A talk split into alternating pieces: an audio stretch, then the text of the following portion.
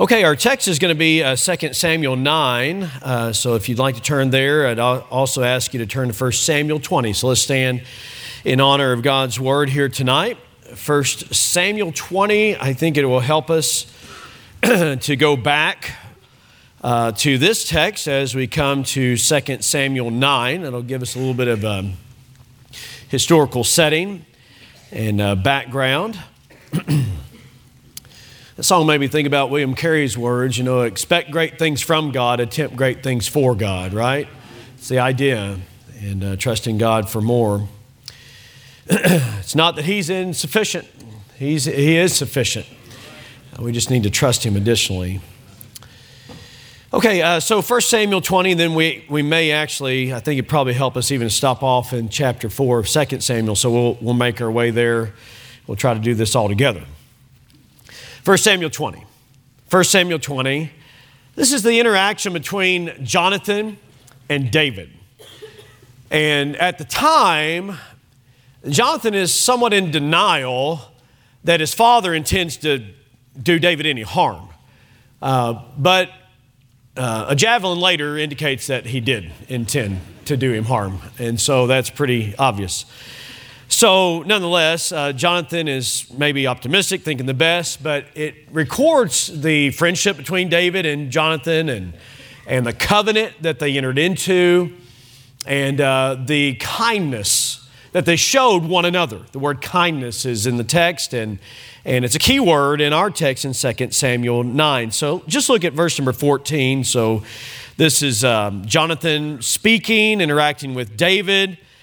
And in 1 Samuel 20, 1 Samuel 20, verse 14, Jonathan says, And thou shalt not only while I yet live show me the kindness, notice this, the kindness of the Lord that I die not, but also thou shalt not cut off thy kindness, there it is again, right? From my house forever. No, not when the Lord hath cut off the enemies of David from everyone from the face of the earth. You, you see what Jonathan's saying there? And he's already said it in other verses. He says, David, I, you're going to be king. And, and when you're king, would you remember my, the kindness that we have, the relationship, the friendship, the covenant that we have, and not only to be kind to me, but also to my seed. All right, so uh, how about we go to 2 Samuel 4? En route to 2 Samuel 9. Just want you to see this. So, this is a record what happened following, unfortunately, the death of Jonathan. What a good man. I mean, really, you talk about king material, Jonathan could have been king. Uh, in terms of character, certainly could have been king. But the decisions, even of his father, affected his future. So, all of us as dads ought to take heed to that. And just people. Our decisions affect other people. So, here in 2 Samuel 4, we, we learn a little bit more about Jonathan. And it says, And Jonathan, Saul's son, had a son. So, Jonathan had a son, and that was lame of his feet. And then it gives the background story to that. He was five years old, okay? He was five years old when tidings came of Saul and Jonathan out of Jezreel, and his nurse took him up and fled. And it came to pass as she made haste to flee, so she's running, she's on the run, that he fell and became lame, and his name was Mephibosheth. That's all it says about him right there. His name was Mephibosheth, and he was lame of his feet. So now, chapter number nine. Okay, with those two texts in mind. It says, in David, and David said, verse 1, chapter 9, and David said, Is there yet any that is left of the house of Saul? You know, it's really a sad statement when you think about it. Even that David had to ask, Is there anybody left of Saul's house? Is there any, is there any descendants that are left? That I may show him what? Kindness. There it is. That I may show him kindness for Jonathan's sake. And there was of the house of Saul a servant whose name was Ziba. And when he had, they had called him unto David, the king said unto him, Art thou Ziba? And he said, Thy servant is he.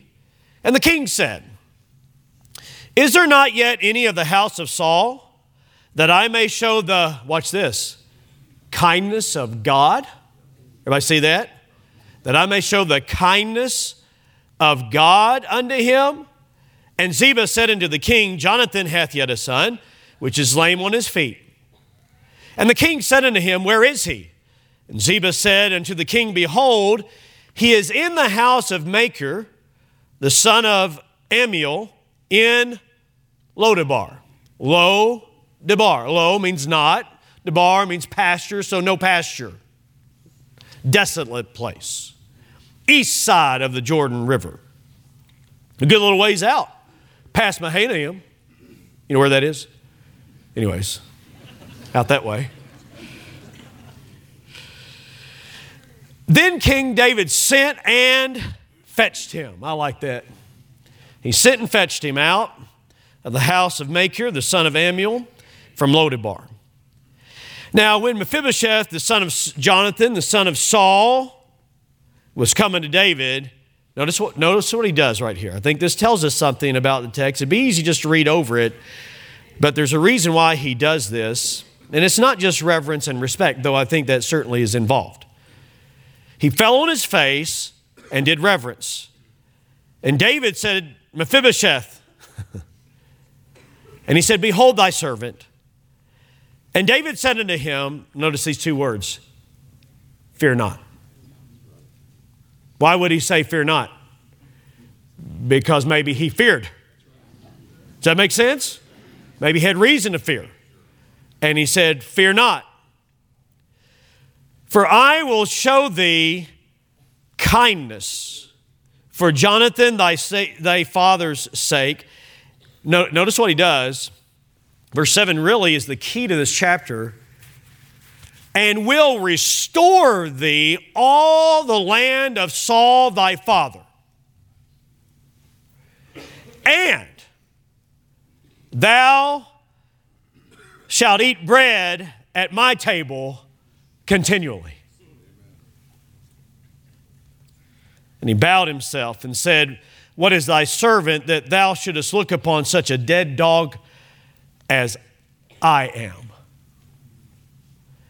Then the king called to Ziba, Saul's servant, and said unto him, I've given unto thy master's son all that pertained to Saul and to all his house. Thou therefore and thy sons and thy servants shall till the land for him, and thou shalt bring in the fruits, that thy master's son may have food to eat. But Mephibosheth, thy master's son, shall eat bread alway at my table. Now Ziba had fifteen sons and twenty servants.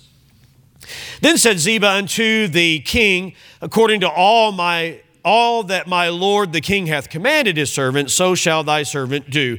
As for Mephibosheth, said the king, he shall eat. Notice this, please. He shall eat at my table as one of the king's sons. How about that? He shall eat at my table as one of the king's sons. Mephibosheth had a young son. Notice that. It's not this is not just adding material to it, it's giving us a, a, a reference point of time. So Mephibosheth had a son. He was old enough to have a boy whose name was Micah, and all that dwelt in the house of Ziba were servants of the Mephibosheth. So Mephibosheth dwelt in Jerusalem, for he did eat continually at the king's table. I believe it's four times, if you counted, that it says the king's table. And then it ends with this interesting note in case you forgot, and was lame on both his feet. How about this account here tonight? So I've entitled it simply this Kindness from the King. Kindness from the King. I'm sure a text like this could be spiritualized and, and taken too far.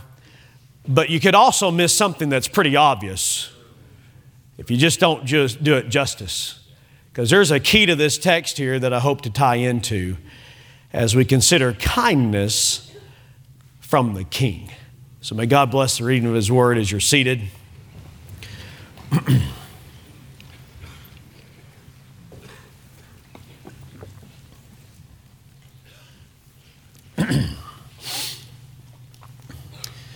Came across this devotional in the Daily Bread, a pretty well known devotional. This is from years gone by, but it said this A British factory worker and his wife were excited when, after many years of marriage, they discovered they were going to have their first child.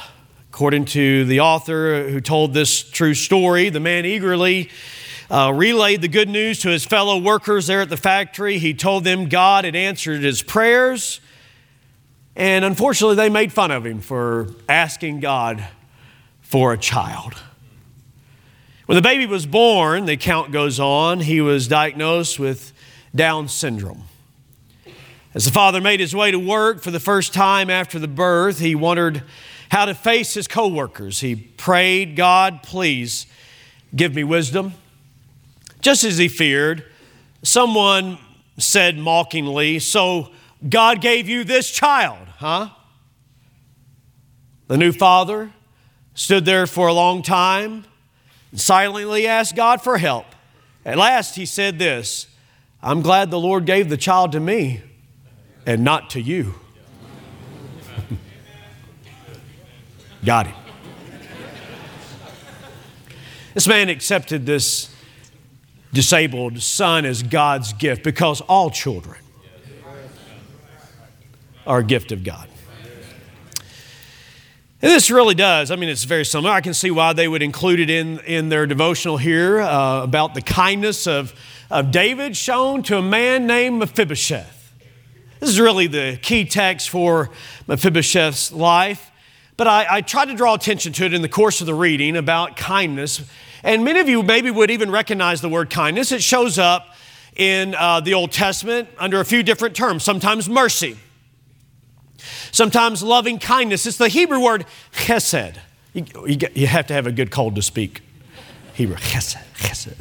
But this, I'm telling you, this is a key word to the Old Testament. It talks about God's covenant faithfulness to his people Israel, God's faithfulness to us. So sometimes you see it as loving kindness, mercy, faithfulness. You'll see it as uh, faithfulness. His mercies are new every morning. That's the word. It's the same word. It's used several times. And so it kind of got deep in my heart during my time in, in, uh, in uh, grad school because this was the key word that our professor just, well, he did his whole dissertation on it. So he, he took us through it. And I was so glad that he did because it really is a key word in the Old Testament. And so David is demonstrating this. In fact, uh, I, like, I like what Brother Sam said about this passage. I listened to his sermon on it, and, and he said, this, this really, in so many ways, is King David at his very best. It really is. This is David at, at his best. Now, we're about to see David at his worst. So I think we ought to enjoy the text for sure. Because right here we see a proper use of power and authority but in chapter 11, unfortunately, we see an improper use of power and authority in the matter of Bathsheba. But here we have David, I think, at his best. Um, where we've been in our series, I think it's easy to see. In fact, may, that may be reason I enjoyed the song so much that the quartet uh, sang a moment ago about, you know, how blessed, how blessed we are, how, how blessed we are by God. And, and I, I think, church, it wouldn't take long for us to make a, make a case here that at this point in the account, David is greatly blessed by God. I mean, he's king over all of Israel, not, not just Judah. Uh, Jerusalem has been taken. They said if uh, they were so arrogant, the people of Jebus were so arrogant, and they said that, uh, that you can, the blind people of our city and the lame people of our city could defend against you. Well, that didn't, that didn't work because David took the city and they now had possession of Jerusalem. So he's king over all Israel. Let me, let me recount all this for us here right quick. I, I, want you to see something. He was king over all Israel. They had the city of Jerusalem. The Ark of the Covenant was now there. And then last week we talked about all the kingdoms from the north to the south to the east to the west that were now subdued. I mean, even the Philistines and the Ammonites and the Amalekites, I mean, some key uh, individuals that had caused them so much trouble are now subdued. And we talked about a, a winning record and what God uh, did there in the life of David and how that the Lord was caused David to prosper everywhere he went and, and he was blessed, I'm telling you. And then the wealth I mean, the extreme wealth, really, the gold, the silver, the brass, the iron, all the precious metals that were brought into the kingdom. Hey, David was blessed. Well, here's what I see. David was blessed, but he didn't get this mentality man, I'm blessed. I'm going to sit back and just enjoy it. No, here's what he did I'm blessed. I want to be a blessing. Is there anybody left of the house of Saul? Do you, do you, see that right now here before we move on? Hey, those who have been greatly blessed ought to, in turn, be a blessing to others. And that's what David is doing. And so he's greatly blessed here by God. And, and, uh, and unfortunately, the house of Saul is decimated. I mean, really devastating effects. By the way, sin has a devastating effect on life. Saul Jonathan, Abinadab, another man's name that I can't remember and probably couldn't rem- uh, pronounce, the son of Saul. These four on that night at Gilboa there in Jezreel were killed. Why? Because a man named Saul got out of God's will. It's so devastating that David has to ask here now, is there anybody that's left of the house of Saul? Now, friend, listen, that, that's tragic that David would have to ask that. And, and so Mephibosheth, uh, that very night, they, they took him up. That nurse took him up and, and was in the process of running, but, but he fell and, and became lame of his, of his feet and, and couldn't walk very easily, of course, and was crippled, however you want to uh, term that. I mean, just a devastating effect in his life. He was five years old when this happened. Saul had been antagonistic to David. Well, that's easy to see. Two javelins thrown at your son in law. I mean, that's not a good family relationship. The antagonism of Saul. In fact, David had two occasions where he could have taken Saul's life, but he didn't. And then after Saul's uh, passed away, then one of Saul's sons, named Ishbosheth, under really the, as a puppet leader, essentially, of Abner, uh, tries to control the northern part of Israel and does. And David is king, listen to this, for seven and a half years in Hebron. Ishbosheth, sorry, Mephibosheth was five years old, but now he's got a son. So I would say at least 15 years maybe has passed. Maybe Mephibosheth is 20 years old now. So a good amount of time has passed. Seven and a half years, David is king over that area, and then the subduing all those countries. And so a good time has passed, and David asks, Is there anybody left of the house of Saul? I want to show kindness to them. It wasn't like he had forgot about doing that, but obviously he had quite a bit going on there. But, but he had promised to show kindness to Jonathan. He had promised him to do so, and, and a promise in the past ought to direct faithfulness in today.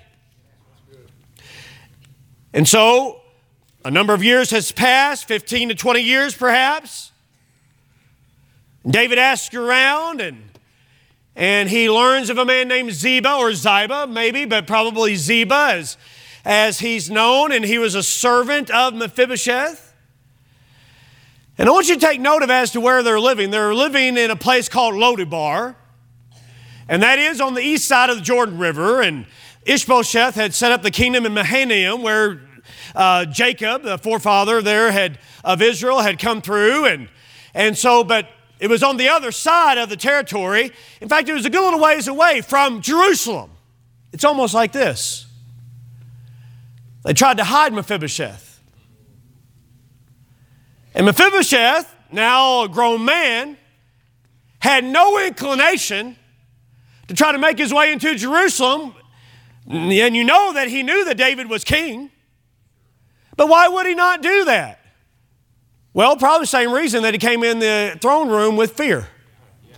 In fact, there's good reason as to why that if you were of the seed of a defeated king, and now there's a new king that is setting up his regime, you would too also be nervous. Because all you got to do is just look at the record of Scripture, even further into the Old Testament, and, and you'd read about men, men like Baasha, who, uh, who following the house of Rehoboam, after Rehoboam the first uh, was taken out there, he, it says that he smote all the house of Rehoboam, and he left none to Jeroboam. Did I say Rehoboam? Jeroboam, any that breathed. He wiped them out. All the sons of Jeroboam wiped them out. Zimri did the same thing. Jehu, oh my soul. Jehu slew the 70 sons of Ahab. I mean, wiped them out. Why? Because that way they're no more threat to you. I mean, just uh, take into account before that, I'm, I'm just telling you the practice of the land. This was the common practice of that time period that, that if you're the new king of an area, then you, you uh, liquidate, you get rid of everybody else that might be a threat to your kingdom. And so, all you got to do is look back at the book of Judges in chapter number one, and you'd read about how that Judah became uh, victorious over Adonai Bezek of Bezek. And they fought against him, and then when they caught him, they cut off his thumbs and his great toes. That's a bummer. They cut off his thumbs and his great toes. Eh, he's not able to handle, hold a weapon very easily. And his great toes gone. He doesn't have the balance. He, come on now, I'm just simply saying to you. That's what they did. That's gruesome. But that's what they did. In fact, listen to what Adonai Bezek said. He said, three, three score and ten kings, 70 kings, having their thumbs and great toes cut off. You know what he's saying right there? I did this to 70 kings. He was counting them on his fingers, but, anyways, it. terrible. Nowhere near my notes. Okay, focus here. But I want. Three score and ten kings, having their thumbs and great toes cut off, gathered their meat, listen to this, under my table. Under my table, as I have done, so God hath requited me. You know what he's saying right there? Vengeance came from God. I treated 70 kings this way. Now they've treated me that way. I had them under my table like a dog. I had them under my table like a dog. I made a, a showcase of them, basically, is what he's saying. I, I removed the threat. I'm just trying to say to you, that's probably what Mephibosheth had in mind. He's the son of Jonathan. He's the grandson of Saul. He's living as far away, really, in many ways, as he could get in a place called Lodebar with no intention of getting anywhere near David. He probably felt like a marked man. I don't believe it to be too much of a stretch given the way that his granddad had treated David and the way that his uncle Ishbosheth had treated David. Come on now, isn't that right? And Abner had treated David. I don't think it'd be too much of a stretch to say Mephibosheth would feel more like an enemy to David than a family member to David. A possible threat, a possible enemy. So he's living in a place called Lodebar that has no water, no grass, no crops, no livestock. In fact, I, I like what uh, uh, my friend, brother uh, Joe Dickinson, pastor down at Hillcrest in, in El Paso, he says this He was really living a sorry life. He was lame, fatherless, living on bad land, and quite possibly in a life threatening situation. As the grandson of a former king. In fact, in many ways, we could say this that Mephibosheth was living, listen, in a self imposed exile. A self imposed exile. He had nothing to offer King David. He's living as far away from King David as he, as he most possibly can because he views himself under a threat. I wonder what the day was like when somebody showed up at his house, ranch without grass. I wonder what it was like when somebody rolled up and it was an entourage from King David. And they said, Is Mephibosheth here? I imagine there'd be a little bit of fear and trepidation. Maybe it was the day that he feared all his life. I'm not trying to read too much into the story, but I am trying to take into account what was going on here as David, as far as Mephibosheth is living as far away. Hey, hey, you might think if he thinks that now is a time of peace, he might have come. He probably had time to, to come to congratulate King David. But oh no, he's probably fearful that he could wipe me out. The king wants to see him. He makes his way. And he comes before King David, the Bible says, and as he comes before King David, the Bible says that he bows in his presence and he gets low. And I wonder what he felt like when he heard the king say his name Mephibosheth. Thy servant is he. He says, Mephibosheth, as we look at verse number seven again, my soul, this is this is so good. Look at it if you would again in verse number seven of, of chapter nine. David said to him, Fear not. Fear not. David, listen, uh, Mephibosheth, I'm sorry. Mephibosheth, listen, fear not. I'm not going to treat you like an enemy. I'm not going to treat you like an enemy. In fact, here's what he's going to do I'm going to treat you like a family member. I could treat you like an enemy. Would he have grounds? A culturally acceptable grounds? Certainly not, not, not endorsed by God, but he certainly could have had grounds culturally speaking. He says, Fear not, for I will surely show you, show thee the kindness for David, thy father's sake, and will restore all the land and all the, all the land of Saul, thy father, and thou shalt eat bread at my table continually. You see, here's the key David showed him not just, he didn't show him David's kindness. Verse number three, he showed them the kindness of God. Everybody see that? That is, is it verse number three? Verse three, he showed him the kindness of God. The kindness of God. The faithfulness of God. The mercy of God. The loving kindness of God. And he went beyond. I think, listen, David went way beyond what he told uh, Jonathan that he would do. He's told Jonathan, Yes, I'll, I, I won't take the life of any of your sons. I, I will be faithful to you in that way. But not only did he do that, friend, but listen, here's what he did he restored what his grandfather had lost. He restored the land to him. And listen, he didn't cut off his thumbs and he didn't cut off his toes and he didn't put him under his table. No, friend, listen, here's what he did he put him at his table and treated an enemy like a family member.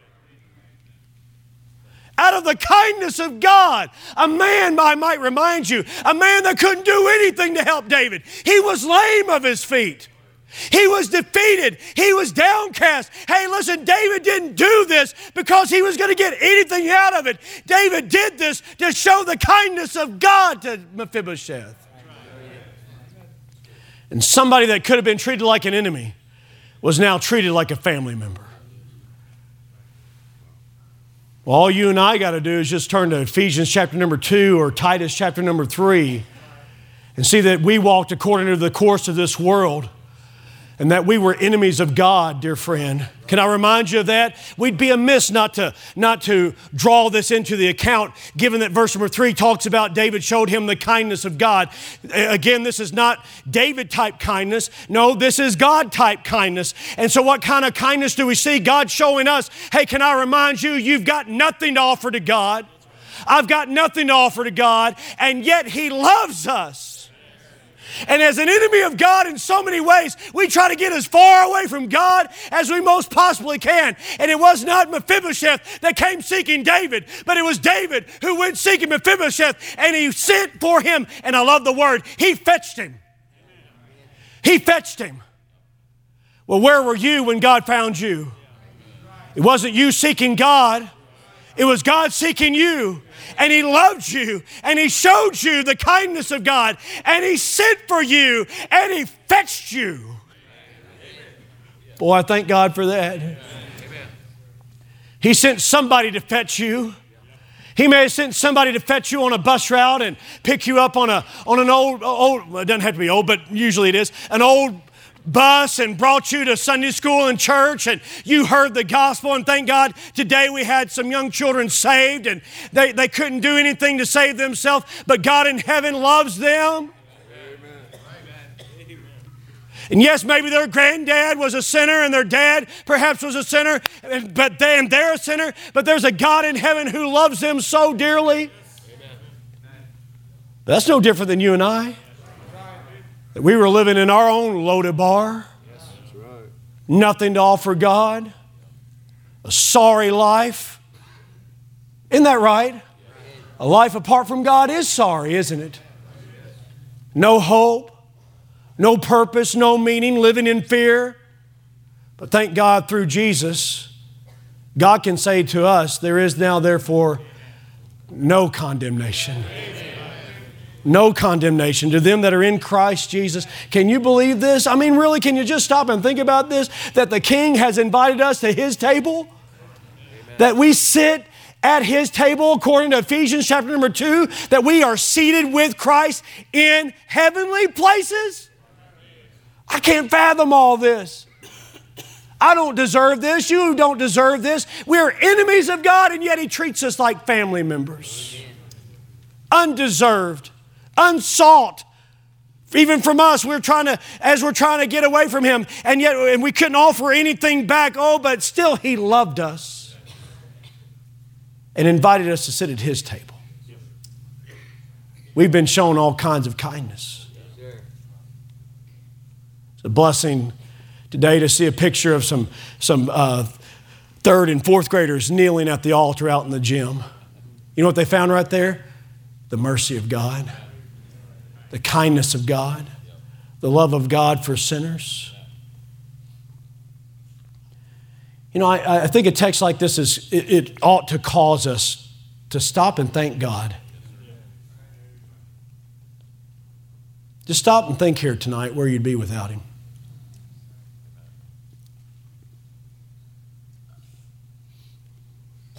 Just think where your life would be had He not intervened in your life.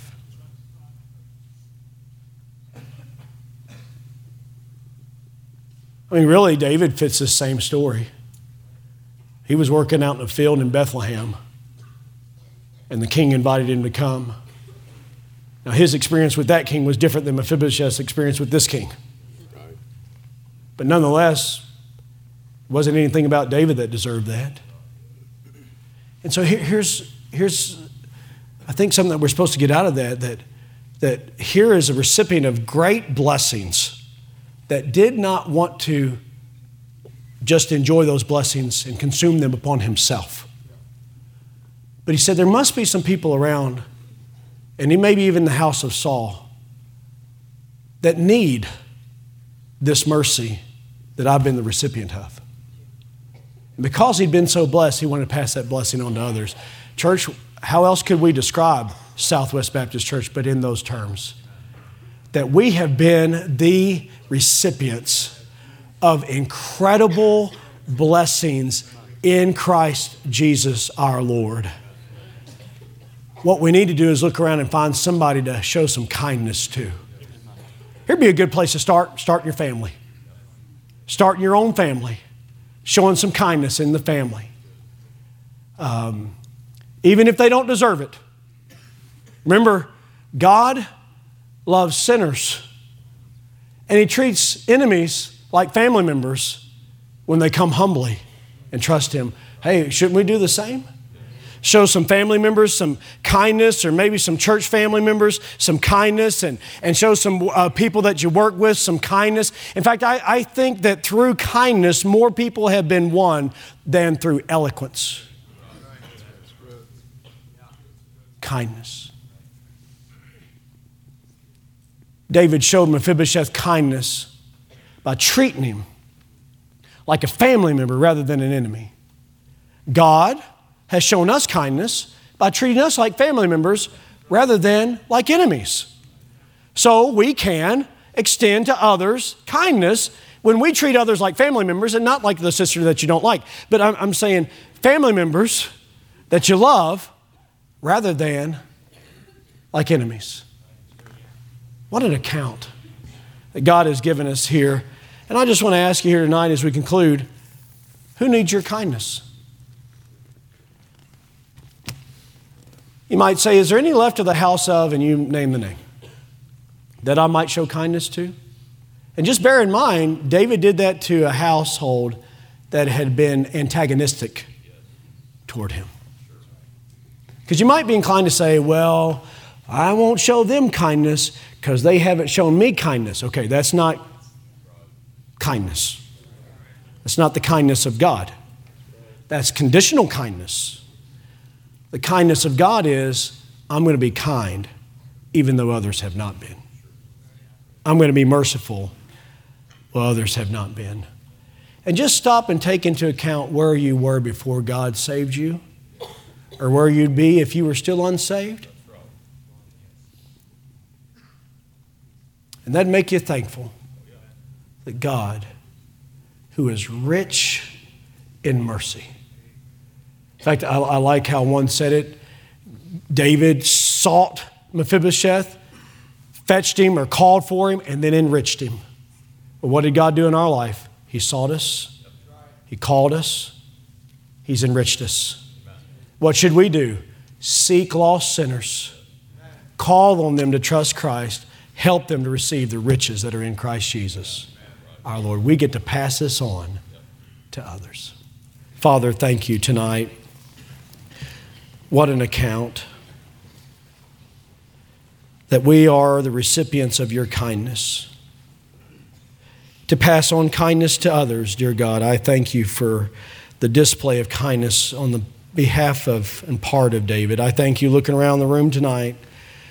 There are some that are treating others just like they were family members, bringing someone to church, being a friend to someone. Lord, we are grateful to get to pass on the kindness that you've shown to us. And I pray that you'd help us to do so, Lord. There's others that are in need of this kindness that we have received. I thank you for the grace of our Lord Jesus Christ. I thank you that you've extended it to us, dear Lord. I pray you'd help us in extending it to others. In Jesus' name, amen.